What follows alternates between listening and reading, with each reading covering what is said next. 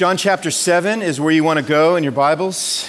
If you're on a device, it's still John 7. Uh, and you can go to the ESV version this morning so that you can stay with us. John chapter 7. Well, I appreciate Scott's prayer for wisdom and clarity. I need it this morning. Uh, we have a lot of verses, so I'm just going to jump right in. We're just continuing to follow the life of Jesus through the Gospel of John and the drama that uh, he finds himself in as he is slowly moving through life, working towards the cross, and a lot of just the. Um, a lot of the division that surrounds him when he speaks words, and a lot of the pushback that he gets when he confronts people with the truth. And we're going to see just another example of this uh, this morning as he invites people to come to him uh, if anyone thirsts, to find uh, the replenishment of soul uh, in him and through him. So let me pick up here with verse 1 in chapter 7, and uh, let's see how this all plays out today. After this, Jesus went about in Galilee. He would not go about in Judah, Judea because the Jews were seeking to kill him. Now the Jews' feast of booths was at hand. So his brothers said to him, Leave here and go to Judea, that your disciples also may see the works you are doing. For no one works in secret if he seeks to be known openly. If you do these things, show yourself to the world. For not even his brothers believed in him. Jesus said to them, My time has not yet come, but your time is always here. The world cannot hate you, but it hates me because I testify about it that its works are evil. You go up to the feast. I am not going up to this feast, for my time has not yet fully come. After saying this, he remained in Galilee, but after his brothers had gone up to the feast, then he also went up, not publicly, but in private. The Jews were looking for him at the feast, saying, Where is he? And there was much muttering about him among the people. While some said he is a good man, others said, No, he is leading the people astray. Yet for fear of the Jews, no one spoke openly of him. And uh, verse 14 about the middle of the feast, Jesus went up into the temple and began teaching. The Jews therefore marveled, saying, How is it that this man has learning when he has never studied? So Jesus answered them, My teaching is not mine, but his who sent me. If anyone's will is to do God's will, he will know whether the teaching is from God or whether I'm speaking on my own authority. The one who speaks on his own authority seeks his own glory. But the one who seeks the glory of him who sent him is true, and in him there is no falsehood. Has not Moses given you the law? And yet none of you keeps the law. Why do you seek to kill me? And the crowd answered, You have a demon. Who is seeking to kill you? Jesus answered them, I did one work, and you all marvel at it. Moses gave you circumcision, not that it is from Moses, but from the fathers, and you circumcise a man on the Sabbath. If on the Sabbath a man receives circumcision, so that the law of Moses may not be broken, are you angry with me? Because on the Sabbath I made a whole a, a man's whole body well? Do not judge by appearances, but judge with right judgment. In verse 25, some of the people of Jerusalem therefore said, Is not this the man whom they seek to kill? And here he is, speaking openly, and they say nothing to him.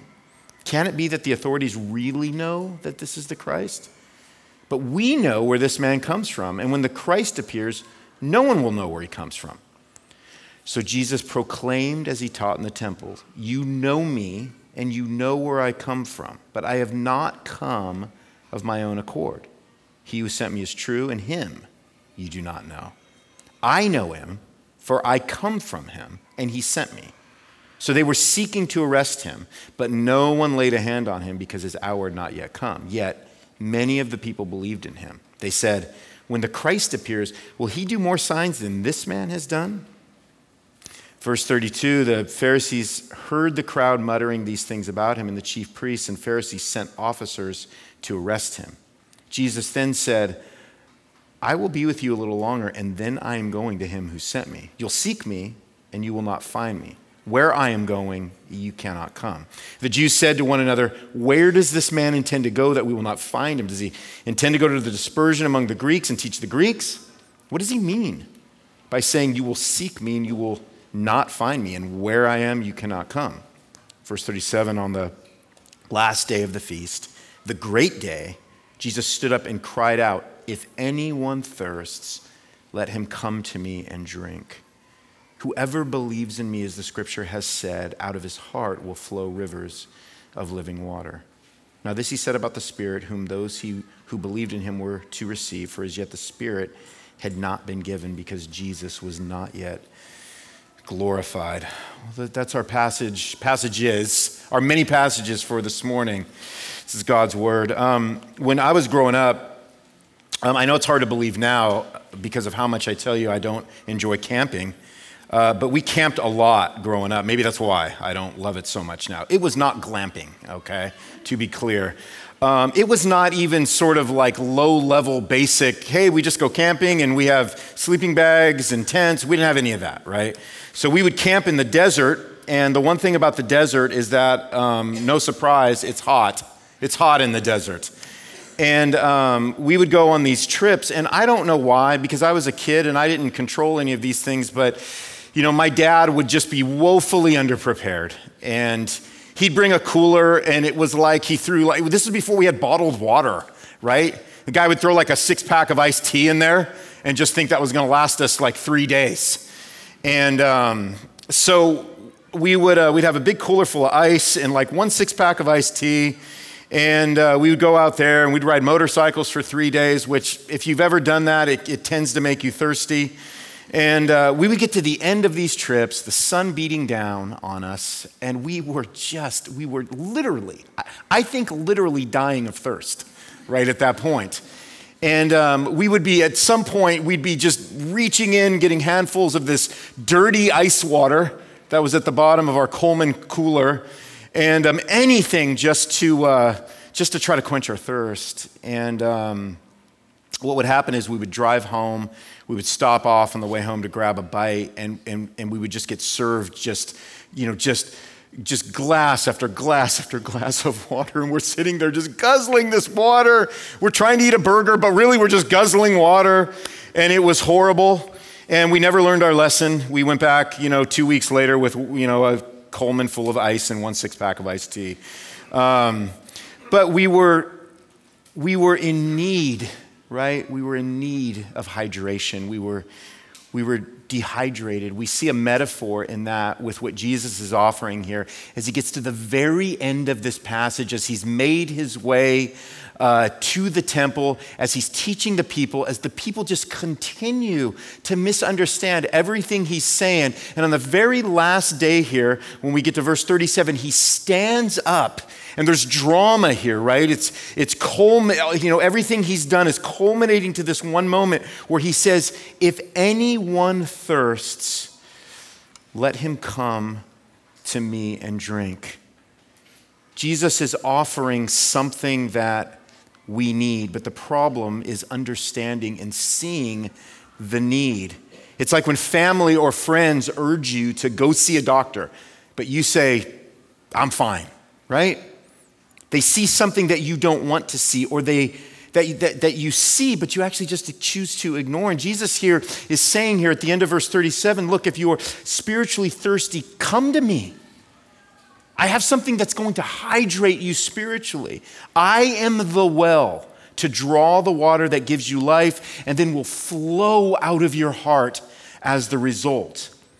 And by the way, the signs that we are spiritually thirsty they're everywhere. They're everywhere in our lives, right? If you look, you want certain things that are going to hydrate you spiritually. You want love, you want grace, you want mercy, you want peace, you want justice, you want compassion, you want affirmation, you want identity, you want wholeness, right? You want those things. The signs are there that you are thirsty. The question here, and as we see all through this passage, is are we going to go to the place to give us that spiritual hydration? Are we going to be like these people who, who, who over and over again, it says the word Jews, it's really just talking about the people that are opposing Jesus. This is not something that we want to be very careful about this. You know, we don't want to be anti Semitic and think, oh, this encompasses, you know, Jewish people as a whole. We want to think about this rightly. When it says the Jews who are coming against Jesus, that are pushing against his words, that are not receiving who he is, it's basically all these people back in that day that were just opposed to him. They wouldn't receive his words. They couldn't see their need. They couldn't see that they were hydrated, right? But what we see here in verse 37 is that Jesus offers himself as the living water that quenches a spiritual thirst that we don't really know we have until our eyes are open to it. So, what I want to do is, I want to look at what areas here in these passages, there's a lot of them, but what areas do we see a thirst for Jesus manifest itself here? What are, what are a couple of areas? That's all we're going to have time for this morning to look at. And the two areas are here it's the area of discernment that kind of shows us that we have a spiritual thirst, and then the area of distrust. So we're going to look at discernment and we're going to look at distrust. Discernment, the one we're going to look at first, how do we define that? Well, discernment is seeing the good that God is doing. It's seeing the good that God is doing in the world and in your life. So to be discerning is to back up and say, God, I see where it is that you're moving. I see what it is that I am called to do based on your word. And I want to step into that and I want to obey you out of a motivation of love and gratefulness and good for myself and good for my for my neighbor. So we see here as we pick up in verse 1 that Jesus is being asked by his brothers to come on out to this thing called the Feast of Booths. Now, the Feast of Booths was an annual feast that began in the Old Testament. Um, and it was a command given by God that once a year they would do a seven day feast um, as a way to remember that when God uh, delivered them out of Egyptian exile, they had to live in tents right? So this was, a, this was a feast that was symbolic in some ways and allowed them to remember God's great rescue of them out of Egypt. So it ended up being a really big thing. This was a big deal for everybody to come and travel into uh, this feast. And so Jesus, as we saw, as we picked up in verse 1, said, It's not yet my time. Um, his brothers were urging him to come to the feast. And he said, It's not yet my time. You go to the feast but I'm going to stay behind. And what we see in verse 5 is that it says, For not even his brothers believed in him, right? So we see this, we see this moment where the brothers are saying, Jesus, come to the feast, but then we're told that they didn't even believe in him. His brothers are urging him to do something that will actually just increase his status, increase his fame. They were clueless when it came to his mission. Not because they, they couldn't have been told what it was, uh, but because they wouldn't have been able to spiritually discern what Jesus was saying or doing, right? They were spiritually hydrated.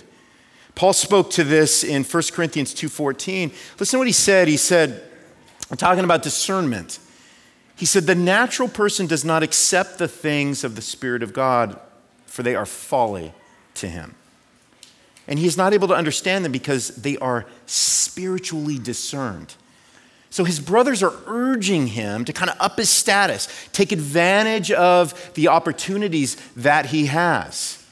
And Jesus is saying, Well, you're not getting this. It's, it's not my time. I'm not going to the festival, the Feast of Booths, um, just, just to increase my notoriety, like you guys are all suggesting that we do. But they didn't have the discernment to know what exactly Jesus was out there doing. I mean, they're, they're watching their brother. They don't believe that he is the Christ. So the only way that they have to look and to judge at what he's doing is somebody that, you know, anybody that's sort of getting out there among the people, anybody that's preaching, anybody that's, that's pushing a message, it must be because they're trying to build a platform. And that's the only way that his brothers can even understand what it is that Jesus is trying to do. I had this person in my life one time. Um, it wasn't long after we had planted the church, and you know we'd, we'd, we'd we'd, uh, you know, we'd gained some new members, and we weren't in here, we were just over there in a really tiny space. And, uh, but we had gotten to be about 50 or 60 people, and you know, the Lord was starting to do some work, and we were starting to get some stability, and we had a little bit of momentum going, all the good things that you want to happen when you, when you plant a church. And I remember this guy who was a really just kind of successful business guy, uh, not a believer, and, but he really was fascinated by the business of church because he had, he had done some financial work for a church in the past and so I remember him coming to me one time. He said, Hey, I really need to sit down and talk to you. And I said, Yeah, what's up? You know? And he said, I need to know where you're heading. I need to know what your plan is. I need to know what you're doing next. And I said, You mean like tomorrow? You mean like this Sunday? Like, what are you talking about? What do you mean? You know? Well, he said, Look, he goes, Obviously, you, are going to want to keep moving up the ladder. It's cool that you did this whole thing. Um, but, but you need to get to a church that has more power and influence. Can I help you do that? You know? And I went, You could, potentially. I said, But that's not really part of the plan. I go, That's not, that's not what this is all about. It's, it's not all about just like doing this and, and trying to do something that's going to sort of build the, uh, you know, the Martin empire. I go, I, am just, I'm, I'm a member of this church. And w- along with the team, we planted this church. God's growing it slowly, blessing it. Um, but, but I'm here to, I'm here to be the pastor of, of this church. It's, it's, not, it's not about power moves. And I remember him looking at me going, you just gave me the right answer, right? That's the right answer. That's the answer you need to give. I go, well, it is the right answer and it is the answer I need to give. He goes, but, but I, I know you must be thinking of what's next. I go, I promise I'm not. I go, it doesn't mean God wouldn't open up something down the road. I mean, that was, you know, it's been years and years, you know, and, and, I'm, and I'm happy being here serving you all. Um, but he could not understand he, he, it, conceptually, it just didn't make any sense to him. He could only see what we were doing as the first rung in a ladder that I needed to be stepping up. He, he didn't spiritually discern what it is that we are doing here as we gather on Sundays, as we are forming into a community of, of Christ followers, right? He, he didn't get that. So, in the mind of Jesus' brothers, Jesus needed to capitalize on the success he was having. And the Feast of Booths would be the perfect venue to do that. Like, if you're really who you say you are, improve the marketing, Jesus. If you want to be known, make yourself available to the world. They could only ascribe worldly motives and desires to Jesus. Why?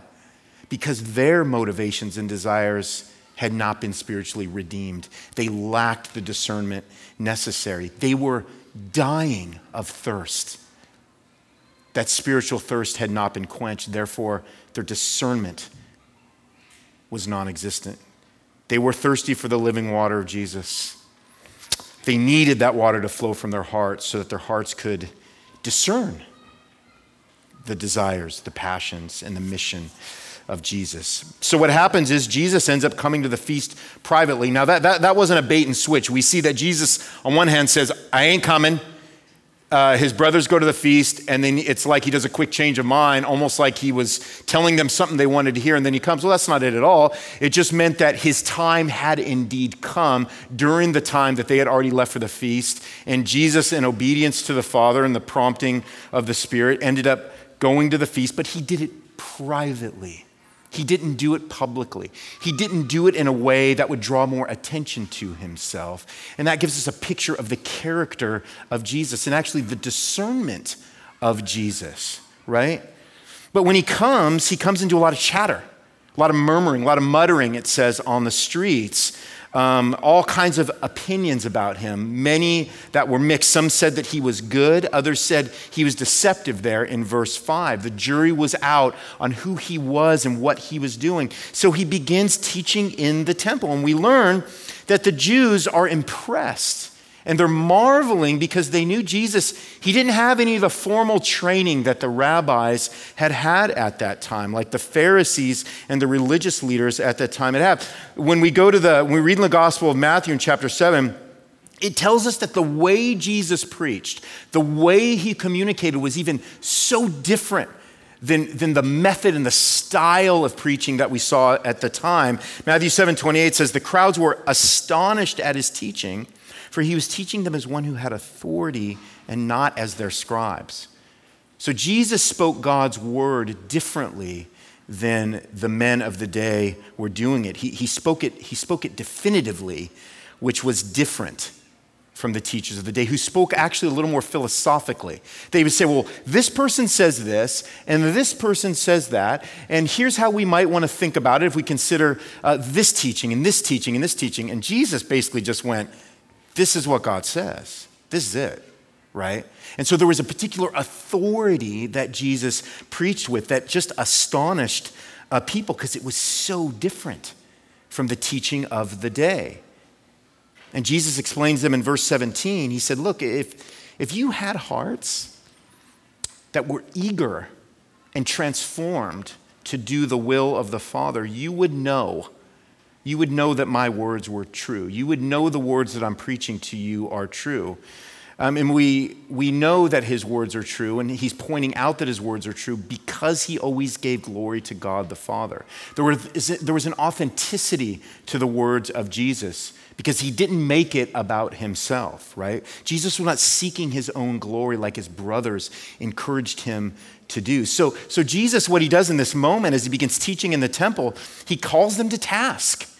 Because although they prided themselves on having the law of Moses that they felt that they kept to a T, that they kept religiously, the fact is, is that they didn't even obey it.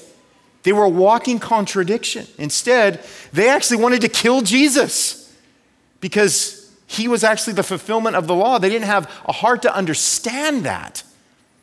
But what's so interesting is that as they were judging Jesus for not keeping the law, the motivation they had for killing Jesus would be the biggest breaking of the law in, in all the law, right? They just didn't understand. They just lacked discernment. They didn't have any of it in their hearts to see Jesus for who he really was. So instead, they judged him for breaking the law on the Sabbath. Remember back in John 5 when Jesus healed on the Sabbath, and they judged him for that even though Jesus points out they technically broke the law by circumcising on the Sabbath, right? It made no sense. It made no sense. That's what Jesus is trying to point out here. They lacked discernment. They did not judge, he said, with right judgment, but by appearances only.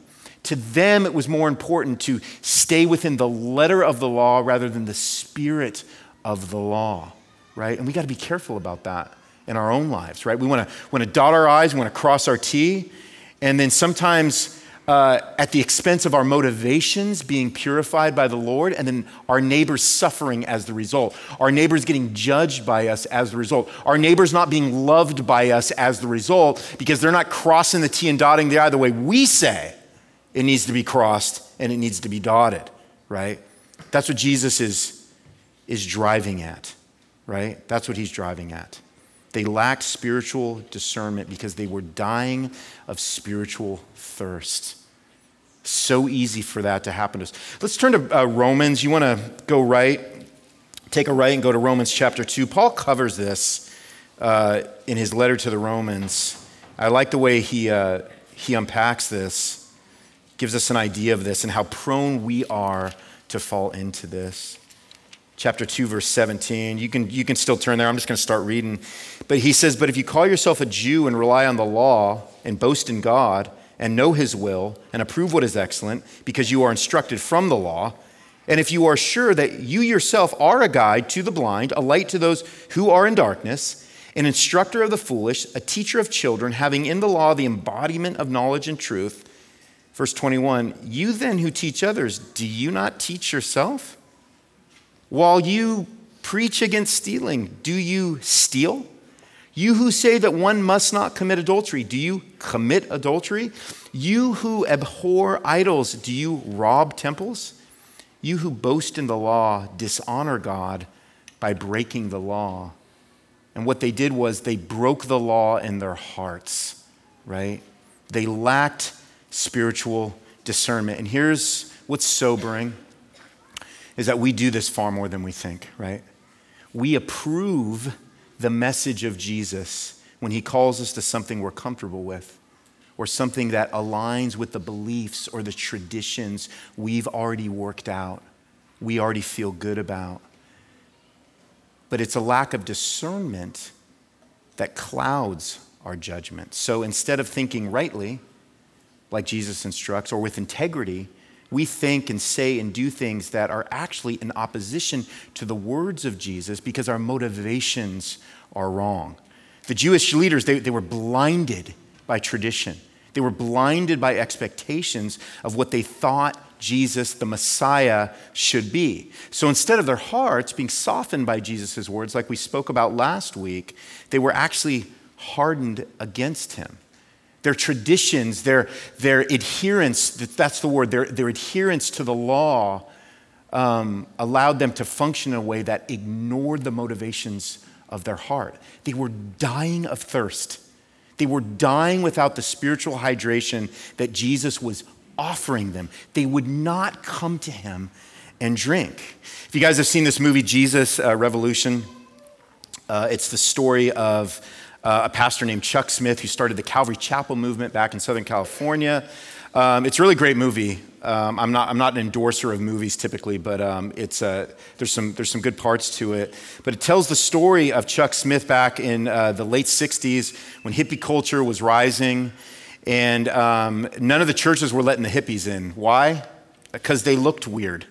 They, they weren't letting them in because they looked like Je- they looked too much like Jesus, but like the outward version of what Southern Californians thought Jesus looked like, which was like blonde, blue-eyed, and like surfing, right? Um, so they wouldn't let the hippies in into their churches because they didn't wear shoes. They, they could be dressed a little immodestly. Um, and so Chuck Smith comes into contact uh, with, with a hippie through his daughter. And um, this, uh, this dude goes, Hey, Chuck, here's the thing. Like, we love Jesus. Those of us who've been saved, we love Jesus. We just can't find a church because everybody shuts their doors to us. And so Chuck was convicted by that, and he said, Okay, I don't understand this. I'm uncomfortable with this. But he starts to let hippies into his church building, again, who didn't wear shoes. Um, but what happened was, with some of his older members, this didn't fit the expectation of what they thought church was supposed to be like, right? They couldn't discern that God was moving this way because it broke. It broke with the, the tradition that they had with their, with their suits and their ties and their, and their formalities. Nothing wrong with suits and ties, right? But if that is the basis of which you operate out of an understanding that that is what God accepts, that is what God wants from me, then you don't have spiritual discernment, right? You're not seeing the good that God is doing through the illumination that the Holy Spirit puts into the eyes of your heart. Our desires and passions, they seek to be quenched. And what happens is we look to substitutes. We've talked about this a couple times during the series. We look to living water substitutes. Now, I don't know about you guys, so this is personal. But when I'm thirsty, and I mean, I mean thirsty, thirsty, like how I described in, in the, you know, we used to go camping in the desert. Nothing quenches my thirst like just pure water quenches my thirst, right? If there's a, if there's a hint of syrup or like flavoring in it, it, ju- it actually just makes me more thirsty. I, I just can't quench my thirst. I need pure drinking water. We need what Jesus offers in its purest sense, which is Jesus, right? It's pure, it comes without artificial sweeteners. And that's what we see this people that he goes to the Feast of Booths as he starts preaching them that are murmuring and muttering about him, that are misunderstanding who he is. There was an area of their life due to their lack of spiritual hydration that they lacked discernment in. The second area that they, that they lacked because of their spiritual hydration was dis- distrust. They didn't trust Jesus. They questioned Jesus' origins in verse 25. They, they couldn't believe that the true Messiah would come from Galilee or that his geographical origins could even be known at all, right? Even though he was actually born in Bethlehem, like the, uh, like the prophecy said. But Jesus does this interesting thing, and he shifts them from the earthly to the eternal. If they had believed Jesus, and it always comes back down to that. We've talked about this so much in the series.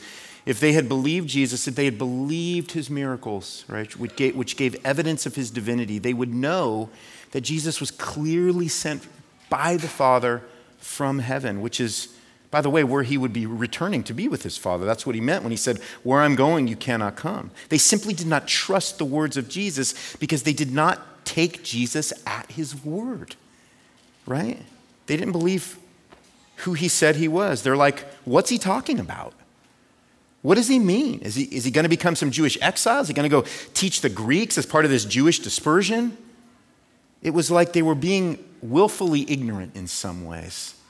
They distrusted his words because their spiritual thirst had not been quenched, because rivers of living water were not flowing from their hearts. And so they ask, Can he really be the Christ?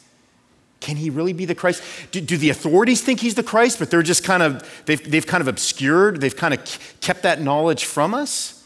Can he really be the Christ if we just know who his parents are, we know where he was born? It all seems so average. It all just seems so mundane. How, do, how can we trust that he's the Christ when we just see him and he's just this man? And then other people say, but if he's not the Christ, how can he be doing the works he's doing? And so public opinion was just it was like bouncing off the walls, it was all over the place. So they try to arrest him. But it wasn't Jesus' time. And it's interesting for us to think and to imagine that even sending guards to try to arrest Jesus, somehow, as he speaks to them, they, they never put the cuffs on him. It's not his time. Nothing was going to thwart his mission.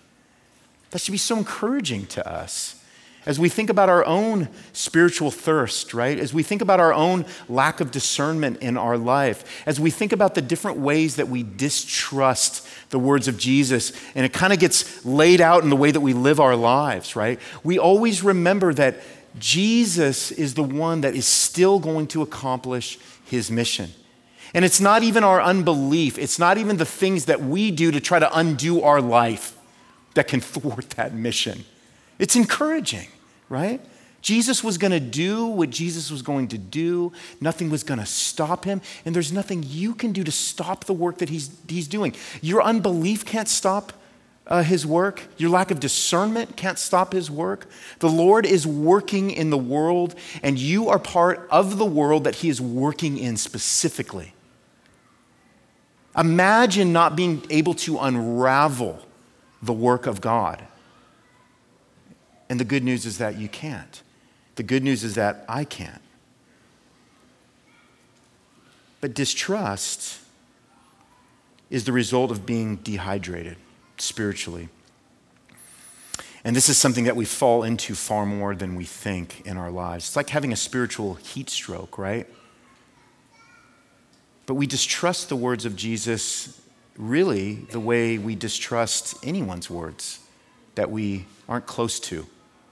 Here's what I mean if I don't know you, I'm going to have a harder time taking your words at face value than if we had a relationship, right?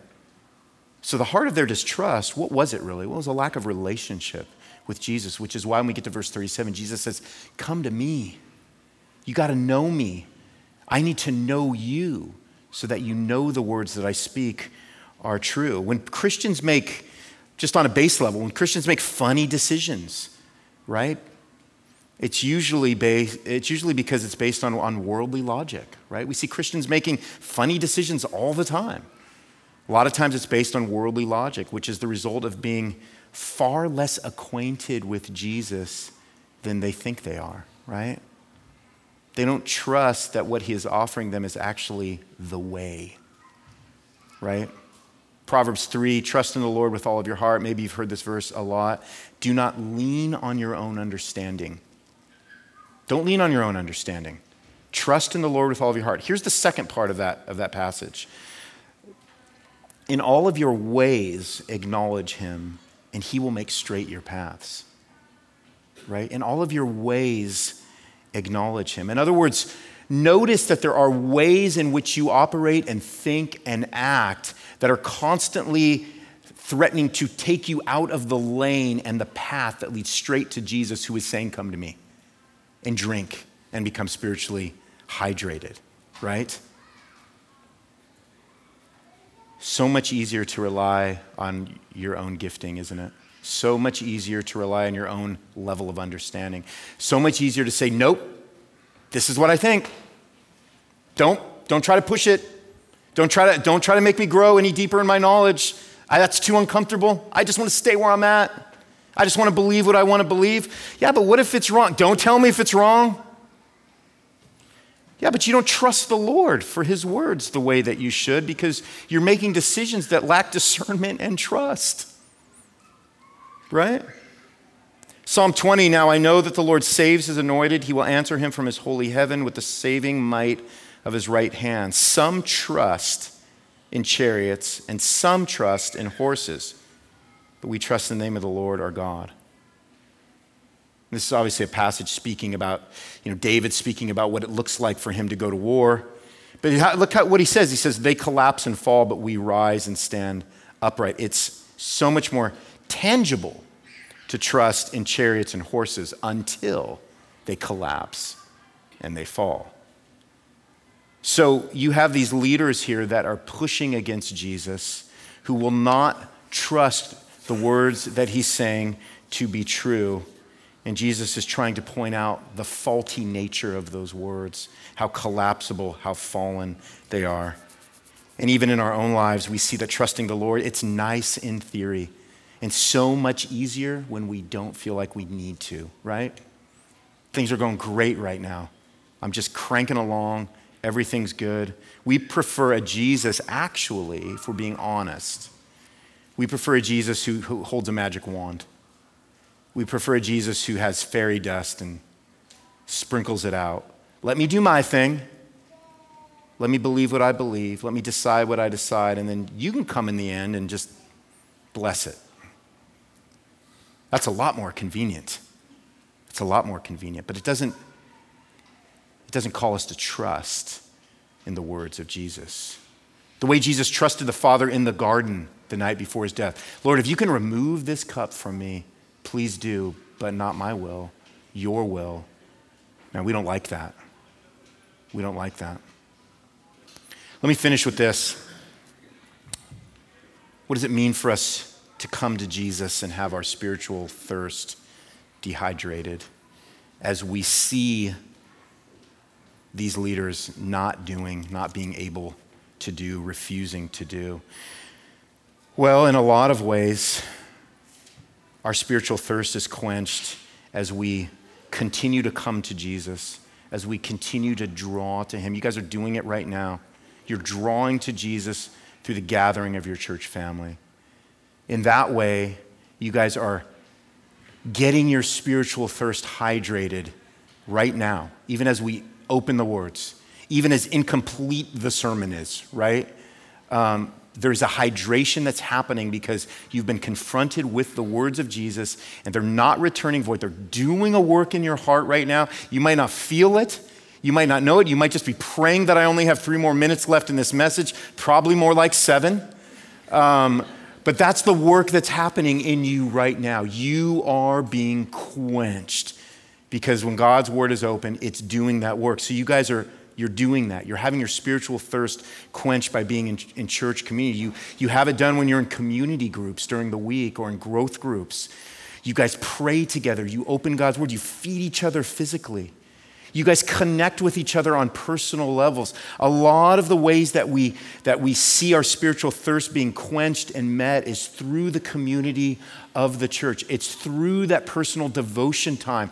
It's any time that we are moving closer to Jesus. So when Jesus offers us that invitation, he says, Come to me. We're walking, we're coming to him. We're doing it in a multitude, in a myriad of ways. It's intentional work on our on our behalf to, to make those moves, to get closer to Jesus. And what happens is when you taste and see the goodness of the Lord, this is the part I need you to hear more than anything else, right? It produces an increased desire for more of Him. That's, that's the thing. That's the funny thing about it, right? If you are dulled to Jesus right now, and you might be, and I'm glad you're here. Do you know that there are times when I am doled to Jesus and I am preaching a message to you? But if you are doled to Jesus right now, if you just feel dull to Him, it's because you don't taste Him often enough for your thirst for Him to increase. So I went, I don't know what it was, a couple of years consuming almost no sugar in my life. Very depressing time for me. Um, the worst two years of my life, if I'm being honest. Um, The interesting thing was, though, is that the less I consumed, the less I desired of it. It was amazing, um, which is saying something for me. Who I just I can't get enough. I just I like I eat candy like it's coming off the vine, right? I'm, I'm that guy, right? Um, but we desire what we consume. We need to know that about ourselves. And what we acquire a taste or a thirst for, we want more of. And it's interesting because when I decided to return to the land of sugar, which was a great day, um, I immediately just, I desired it all the time. And here we are today, right? Um, I've just lost all my inhibitions. Um, I'm constantly thinking about sweet things. Um, why? Because I eat sweet stuff all the time, right? Horrible illustration. Don't follow that. But quenching your thirst by consuming more of Jesus, that's what we're getting to, right? That's the only thing that produces the health, the healing, the wholeness that your soul longs for. Jesus doesn't want you to be deprived. He just wants you to have the thing that's going to bring satisfaction. He doesn't want you to be deprived. That is mischaracterizing the nature of God. He just wants you to have the thing that is actually going to hydrate you. And you know what? Some of you are so dry right now. It's okay. Your life is like a desert. It's like the third day on those desert trips that I used to camp at with my family. What Jesus points out in the end is that we have a Holy Spirit deficiency. We need to pray that He would renew our hearts, that He would replenish our thirst for Jesus, that He would increase our thirst for Jesus, that the Holy Spirit would do that work in you, that He would stir that work in you. The more we're thirsty, the more we're going to drink. Thirst is not bad.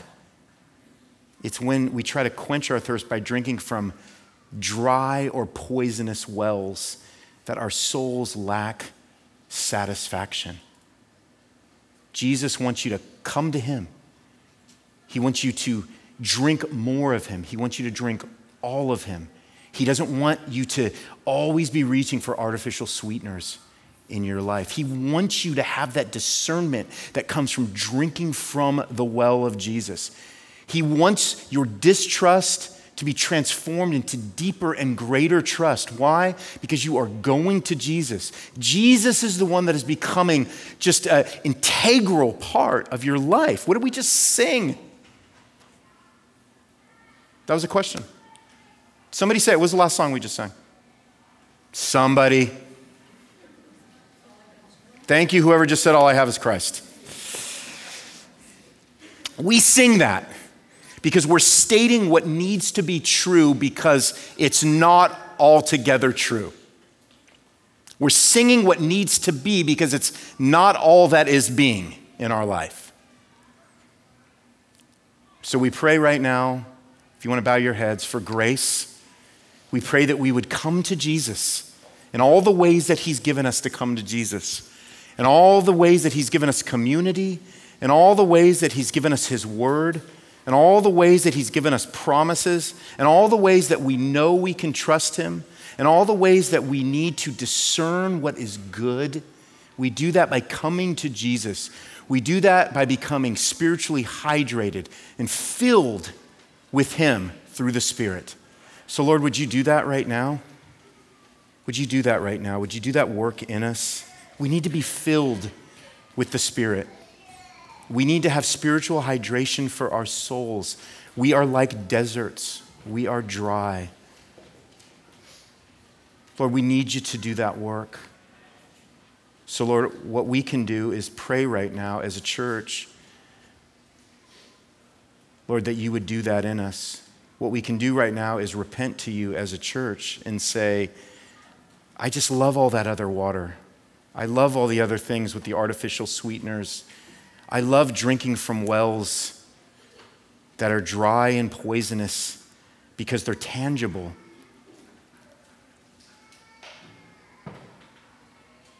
Lord, I pray that you would sweeten our desire for you right now. Lord, inasmuch as you invited, you stood up, and with a lot of passion and a lot of emotion, you called out and you said, If anyone thirsts, let him come to me.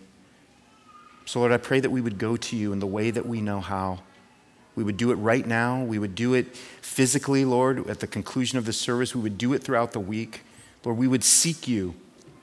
We would pursue you. Lord, we want to be a church that has living water flowing from our hearts. Lord, we want to be nourished by you. So, Lord, we thank you, Lord, that you are doing this work. I pray that you would strengthen our hearts, you would increase our faith. Lord, you'd rehydrate us by the work and the filling of the Spirit this morning, we pray. In Jesus' name, amen.